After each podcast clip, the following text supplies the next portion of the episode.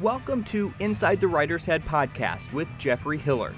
Hillard is the Library Foundation of Cincinnati and Hamilton County's 2015 2016 Writer in Residence.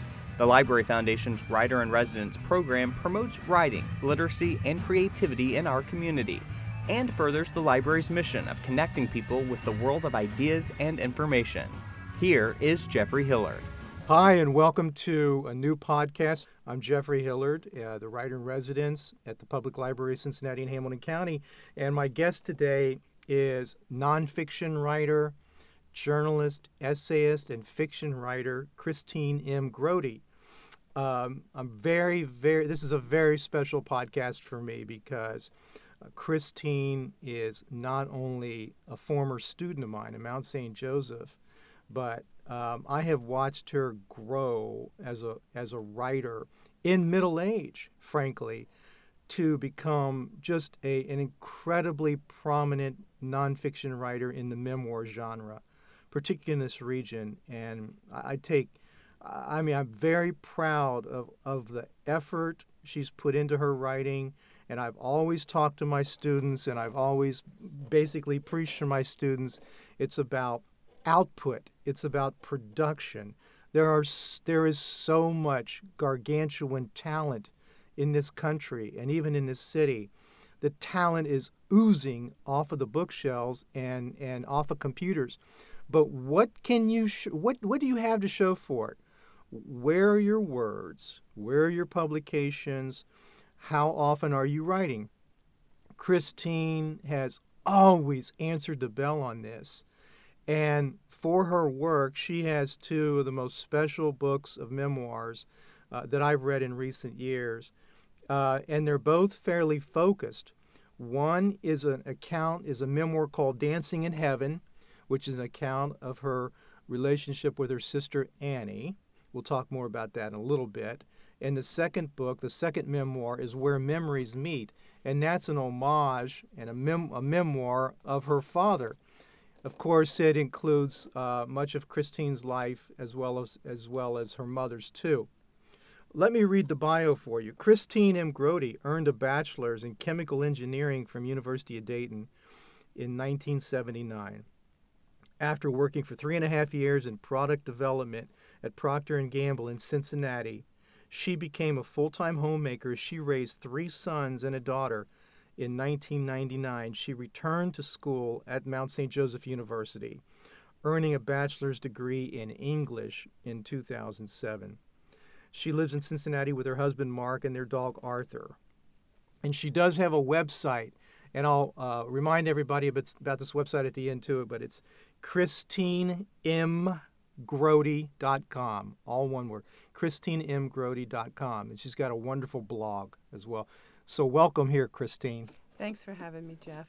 Um, I wanted to go back and and take something out of the bio that really is is fascinating to me, and I've talked to you about this before, um, and that is you have this background in chemical engineering. You have a, a huge math and science background, um, and yet you have a phenomenal writing talent too. You're very skilled, very gifted.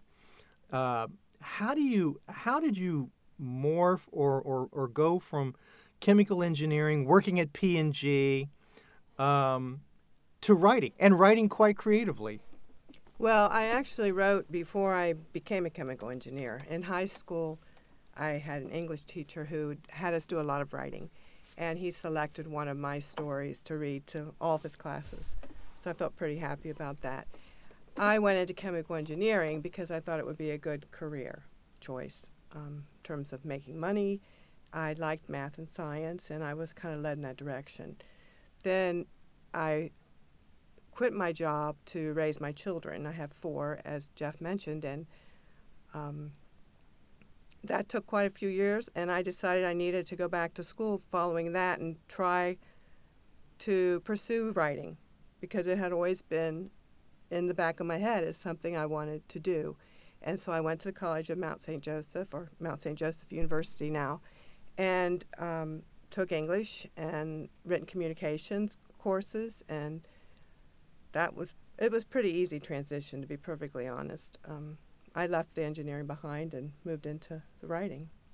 So you and and um, listeners need to know too that you have this extraordinary problem-solving ability that I've seen firsthand, both in things that you've done and through your help in in in, in editing our publication Red for six years. Uh, read the Breakthrough Zine.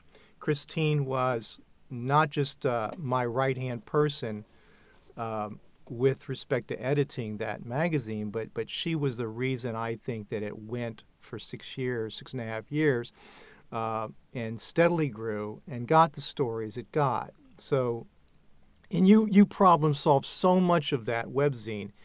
Um, let's talk about the books, because um, the, the the books are their own sort of problem solving thing as well, you know, in terms of writing. So when you were writing, when you were writing Dancing in Heaven, you know, chronicling Annie, her life, um, and the loss of Annie. This is a memoir. This is nonfiction, creative nonfiction.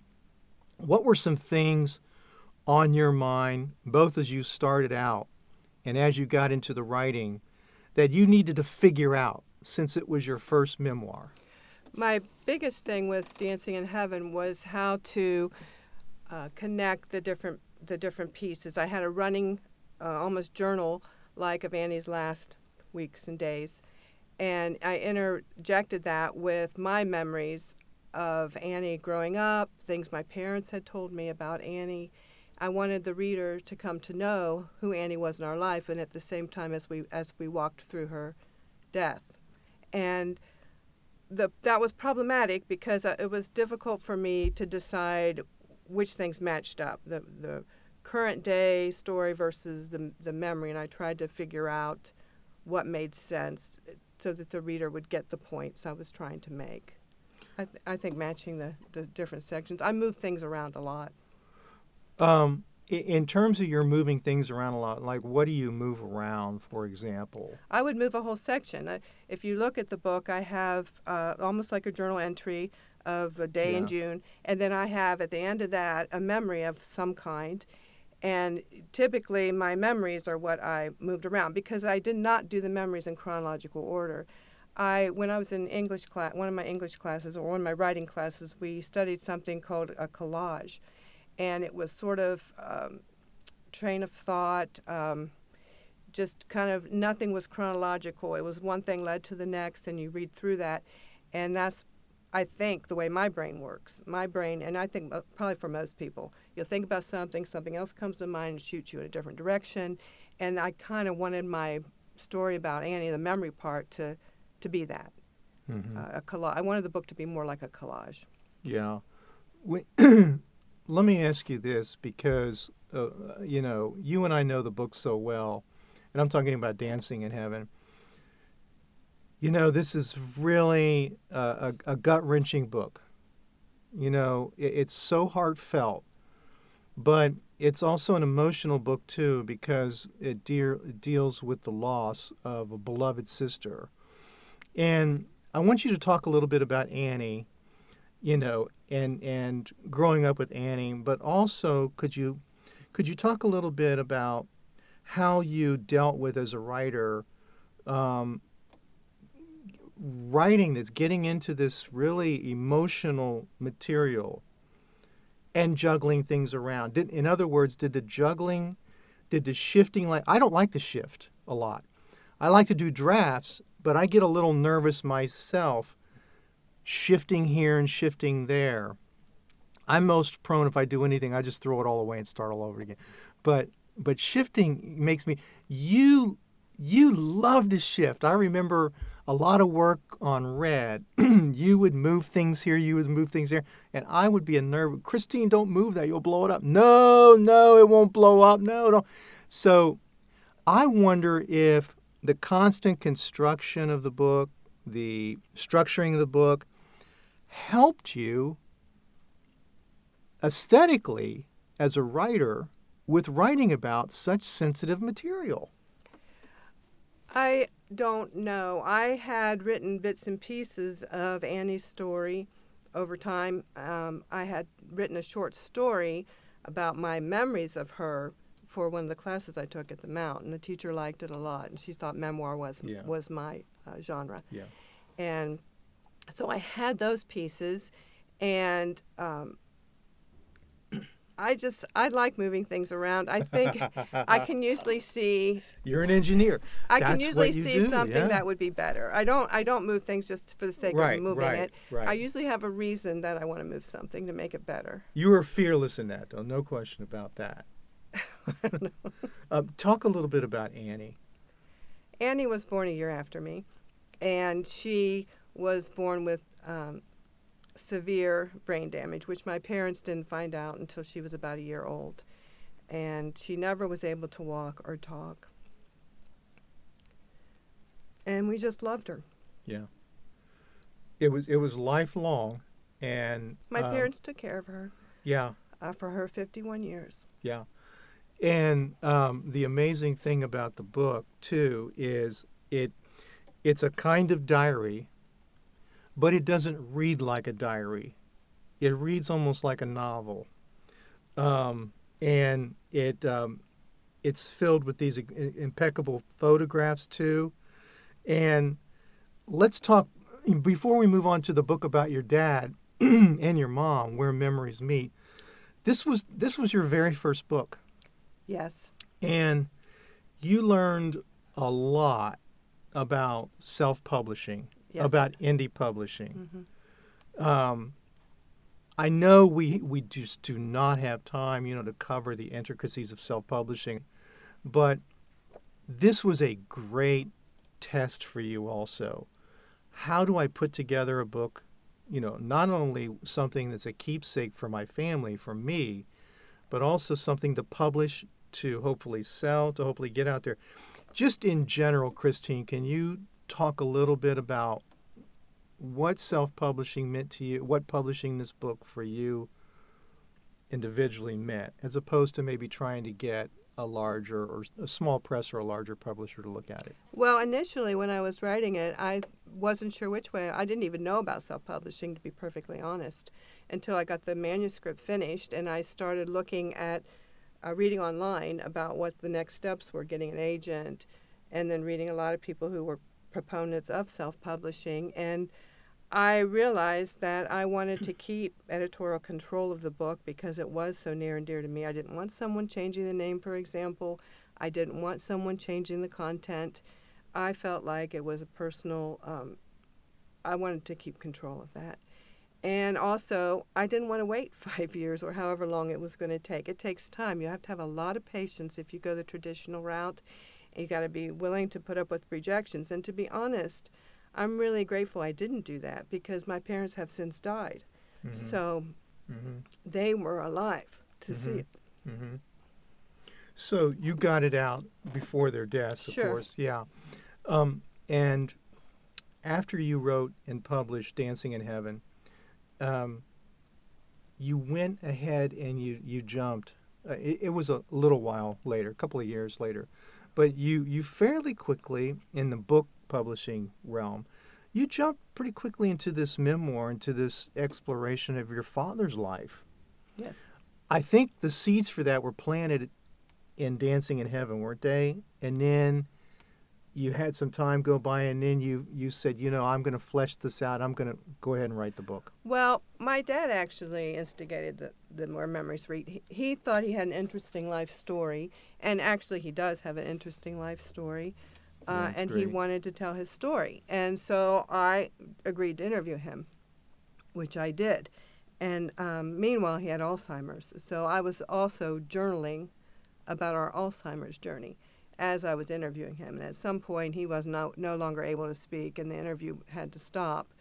And when I when I put this book together, uh, one of the decisions I made was to keep my dad's story in his own voice, uh, and not embellish it in any way. I think that's problematic for some people reading it who are expecting a more polished version, but I wanted his voice to come through, and I believe that I was successful in achieving that. There's two narrative strands. hmm there's the narrative strand of your father, Jerry, in his voice, his point of view, the I. Right. And the second strand is a kind of reverse chronology Right. Where you start with his death Exactly. and work back reverse. Right. I, I made. I How made did you come to that? I made that pretty cool. decision because I didn't want the book to end at a bad place. Right. The subtitle is "Reclaiming My Father After Yes. Alzheimer's." Yeah. and when I was writing it, I thought, you know, uh, there's a place in time where we both were have memories of the same Mm-hmm. I don't remember his childhood, and he probably didn't remember his ending. But there was a place and time, and I kind of wanted to go where those memories met. Yeah. It works great. It's incredible. Um, when did you did you know from the very beginning that you were going to do this this kind of um, th- these two strands, these two narrative strands? No, Um, from the beginning, I you was played gonna, around with a few different drafts. Well, too, for you? the beginning, I was just going to write my dad's story. in the eye, Yeah, I was just going to write his story for his him. point of view. hmm That's what I was going to do in the beginning, and then the Alzheimer's thing um, got bigger, and I felt like our experience. I think sharing experiences is one of the reasons I wrote Dancing in Heaven. I think sharing Yeah. experience is actually helpful to people, Healing. and yeah. um, but also to people who are reading it. I, I think it's good to know you're not alone, or you think, yes, I someone else understands what I'm going through. Um, if you're reading a book and it resonates with you, and I think all that is, is important to, to our humanity, and um, and that's what I was trying to do with uh, Where Memories Meet. Right, right. I, I wanted to. I'm going to read this this really brief snippet from the chapter February 17th, 2010, or from that section. And there's just a question I wanted to ask you about the writing. Th- this part of the book is where um, Jerry, Christine's dad, has trouble at a funeral, makes a wrong turn. Basically, Christine's mom sort of takes the keys, you know, asking for the keys. You know, it's not it's not very safe for him to drive much anymore, etc. He got over it pretty soon. That's after mom took the keys. Maybe he forgot that he was that he used to drive. I sometimes feel depressed when I visit mom and dad. I think it's because of how fragile their lifestyle seems now. The damaged plaster on the ceiling from last year's leak is not fixed. The raised toilet seat with handles hasn't been installed in the half bath. Neither has mom's doorbell that she has got that she got at Christmas. Today I arrived there at 10:30 and I plan to stay until dinner time. I read that passage um, because as as a teacher of writing, I'm always trying to impress on my students to be specific with certain details at certain times for effect. And when I read that little passage, my I, I was just I was just cheering and I was fist pumping because the damaged plaster is there on the ceiling. The raised toilet seat with handles, the, the, raised toilet seat with handles hasn't been installed in the half. It's a half bath, not a full bath. Little things like that. So, Christina, I wanted to ask you, you know, as a writer, and, and I'm just fascinated with this too. Do these details, like, do small details like this, do they enter in really naturally for you? Or is it something that you go back and you incorporate after a draft, after you see, well, maybe I should add some detail here, add, so flesh this out here? I am a detail person. I I notice details and I notice significant details, and I think that's the important part. You can't just throw a bunch of details into something, but you have to put the ones that matter in there. And um, I, I sometimes I'll go back in and, and put something more in there so that I feel like the paragraph is making a better point of what I'm Mhm. trying to say. But a lot of times the details are are part of it because they're inside me, what I saw, what I remembered. I think the things you notice and you remember are probably the significant details. By the same token, were there in your drafting of this book or Annie's book, did you th- see details that you just took out because you thought maybe they're too much, too Sure, superfluous? Sure. Okay. It's always a finesse thing. It's really it's really a hard call, but I'm I'm a great stick. I'm very I'm very particular with with the way I write and with the way I teach it because in that passage I read, the forgottenness, the notion of forgottenness, even the theme of forgetting, is kind of laid bare, and emerges just from those little details Mm-hmm. for me. Yeah, you can kind of So- see where they are in time. Um, you're you're doing some other writing now. You know, you've transitioned into a new project too. I wanted you to talk a little bit about that and maybe read some too. Well, I'm doing a story about birth mothers who gave up their children or lost their children, surrendered their children to adoption. Um, I've interviewed three women. I'm in the process of interviewing them. And uh, one was a teen pregnancy. Uh, she had a boyfriend, and that's I'm going to read a little bit about her story. The the other, and she was later reunited with her son, and they have a pretty good relationship now, which is nice. Uh, the other woman was a single parent when she got pregnant, and uh, has reunited with her child, but it's not a real it's not a real positive relationship. It's not nearly as much as she would like it to be. And the third woman uh, lost her child due to drug addiction. She was an addict, and the courts basically took her child away. Uh, so they were all surrendered, and I think they would all tell you they had no choice pretty much. And, and, and I want to investigate the mother child bond because that bond really, as far as the mother is concerned, doesn't appear to ever really break. Um, and I think there's a lot to be said for what our, how our society views that and what our society has done um, to some women along the way. I think things are better now, um, but the time period that these women were coming along, it, it wasn't so good. This is uh, I've changed names. Um, this is uh, Cindy. We'll call her Cindy's story. Mhm. Cindy was lying on her back one fine spring day in the grass behind the Society of Friends meeting house when she got pregnant. She was 16, and so was Billy. Cindy knew enough to realize she was in trouble when her period was two weeks late. She told Billy. He drove her to a drugstore in a different neighborhood where they wouldn't be recognized. She bought the pregnancy test and took it in a McDonald's bathroom while Billy waited. We'll get married, Billy said. We'll run away and be married. We can't just run away, Cindy said. How will we get money to pay rent and buy food? We won't have high school diplomas. What kind of job could we get? Their prospects were limited. Days and then weeks passed while Billy and Cindy kept this heavy secret. Cindy would ask Billy, What are we going to do? Billy would say, Well, we're going to get married. And Cindy believed he meant it. When the fifth month came and there was no indication of a job or preparations on his part, it began to sink in that she had to figure out what she was going to do. She finally realized that if there was going to be a practical solution to their dilemma, hmm. it would have to come from her. All Billy had was dreams. Cindy did research. She called the emergency hotline 241 CARE to get information. She went to Planned Parenthood for prenatal care. They educated her about her options, including abortion. If she had an abortion, no one would ever have to know. But Cindy had a strong maternal instinct that prevented any consideration of abortion, other than the passing thought that it would make things easier. She wanted to do the right thing for the baby. She did her best to eat right and take care of herself. As the baby continued to grow, so did Cindy's waistline. She unbuttoned the top of her skirt, and while wearing her uniform knit shirt with a sweater on the outside, she was able to hide her pregnancy for a while, but she knew that wasn't going to be the case forever. Before telling their parents, Cindy wanted to have her own decision made about what to do. She knew she and Billy couldn't afford to take care of a baby. She knew they both needed to finish high school. They both hoped to go to college. She also knew their parents would think they were too young to get married and raise a child. She was afraid her parents, or Billy's, might pressure her to have an abortion. She was not willing to consider that, so they waited as long as they could.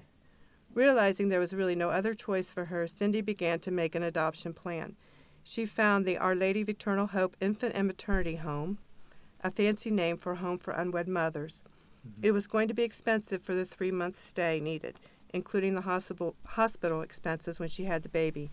She and Billy would have to get help with the money from their parents. She hoped his parents would be willing to pay half.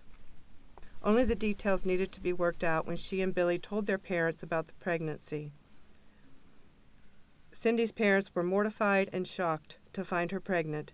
they were not understanding or sympathetic, or if they were, Cindy didn't know it. Where did we go wrong? What have we done to you that you felt it necessary to do this? They asked. What will people think?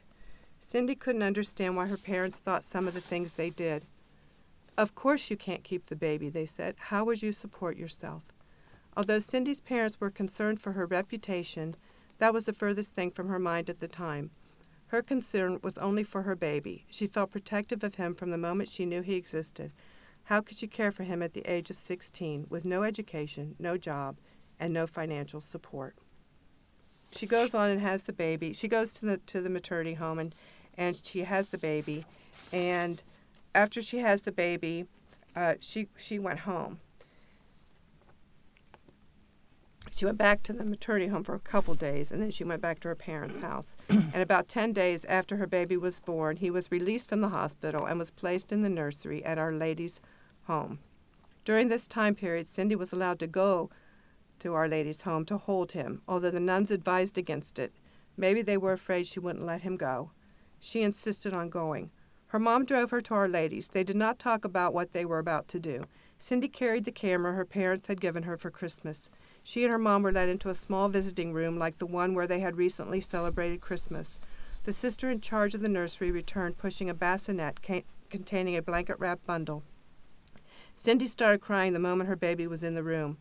Do you want to hold him? Sister asked. Cindy nodded. Please sit down and I'll give him to you. She handed Cindy the baby and said, I'll be back for him in a few minutes. Cindy had never held a newborn baby before. He was soft and sweet and so fragile. She held him close in one arm and unwrapped the blanket. She counted everything. She counted the tiny, fragile fingers on both hands, the stubby little toes on each foot. She stroked the skinny legs and rubbed the soft, down covered head. She felt like a criminal looking at her own baby because she didn't know if she was allowed to unwrap him and touch him. She felt like she had no rights where the baby was concerned. She had given up her right to be his mother. From all her research, Cindy knew adopted babies were allowed access to their birth information at the age of 18. 18 long years. Mm. She trusted the universe to return him to her at some date in the future. Cindy looked into her baby's eyes to imprint him in her memory. She held him close and whispered in his ear, I love you. You must look for me when you grow up. Her mother refused to take a picture of Cindy holding her baby. She insist- insisted that Cindy wait until the baby was back in the bassinet to take the photos. That way, if someone sees the pictures, it will just look like pictures of a random baby, not mm. your child, she said. Cindy felt the secrecy was ridiculous. She did not allow her mom to hold him. Cindy took a whole roll of pictures of him in the bassinet before the nun took him away. Then she left Our Ladies with nothing to hold on to except an undeveloped roll of film and the hope that her son might look for her someday. It's extraordinary. Did anything happen from that point? Did did she ever get reunited or? Yes, she did. She did get reunited much much later. Yeah, that's that's great writing too. What do you? What's your hope for the project? Right now, I'm hoping to finish the project. Yeah. right now, I'm. Any uh, projected deadline or? No, I don't. I don't really. It's it's been a challenge for me to. Um, you're having to record them, aren't you? Yeah, to get the time with these women. Yeah. They have busy lives. And, and then there's transcription involved, I, right? Right. And um, and I'm really uh, like the other two books. I'm really not sure right now uh, what kind of form it's going to take. You know, do I tell each yeah. person's story all the way through? Do I do it in sections of their life up until the, the surrender of the baby, and then you know different sections? I just don't know yet. Do I add other factual information into the story? I, I have a lot of questions yet. I'm still in an early stage with this. You're problem solving it. Okay. Well, thanks for being my guest today. Yeah, thanks I appreciate me, that Jeff. so much. Uh, I've been speaking with Christine M. Grote, and her two books are Dancing in Heaven, a sister's memoir, and Where Memories Meet, Reclaiming My Father After Alzheimer's. And um, this is uh, this is summer 2016 in a season of travel. And uh, before we quit today, I wanted to point out a brand new book of travel essays and reportage that's come out uh, it's a book published by my very close friend, longtime dear friend, Bob Shacochis. It's his first uh, book of collected journalism, uh, travel journalism that spans almost 30 years. It's the best travel book that's probably come out in the last number of years 10 years. Um, they're extraordinary um, essays in journalism, many of which uh, appeared in Harper's Magazine, Outside Magazine, GQ, and other magazines. Um, Kingdoms of the Air by Bob Shacochis, Pulitzer Prize finalist. Join us again in July when we have fiction writer Tom Atkinson in the studio. Thank you. You've been listening to Inside the Writer's Head podcast with Jeffrey Hillard, the Library Foundation of Cincinnati and Hamilton County's 2015 2016 Writer in Residence. This podcast was recorded in the library's Makerspace. Use the Makerspace yourself at the main library or at the Reading and St. Bernard branch libraries. The podcast was mixed by Adam Baker. Special thanks to Kimber L. Fender, Sandy Bullock, Missy Dieters, Kate Lawrence, and Chris Rice and to the Library Foundation for funding the Writer in Residence program. Also, thanks to the band Amphibians for providing the song Sharkbait for this podcast. Learn more about the Writer in Residence and related events on our website, cincinnatilibrary.org. There, you can also read our Inside the Writer's Head blog and comment about this podcast. Be sure to join us again next month for another Inside the Writer's Head podcast.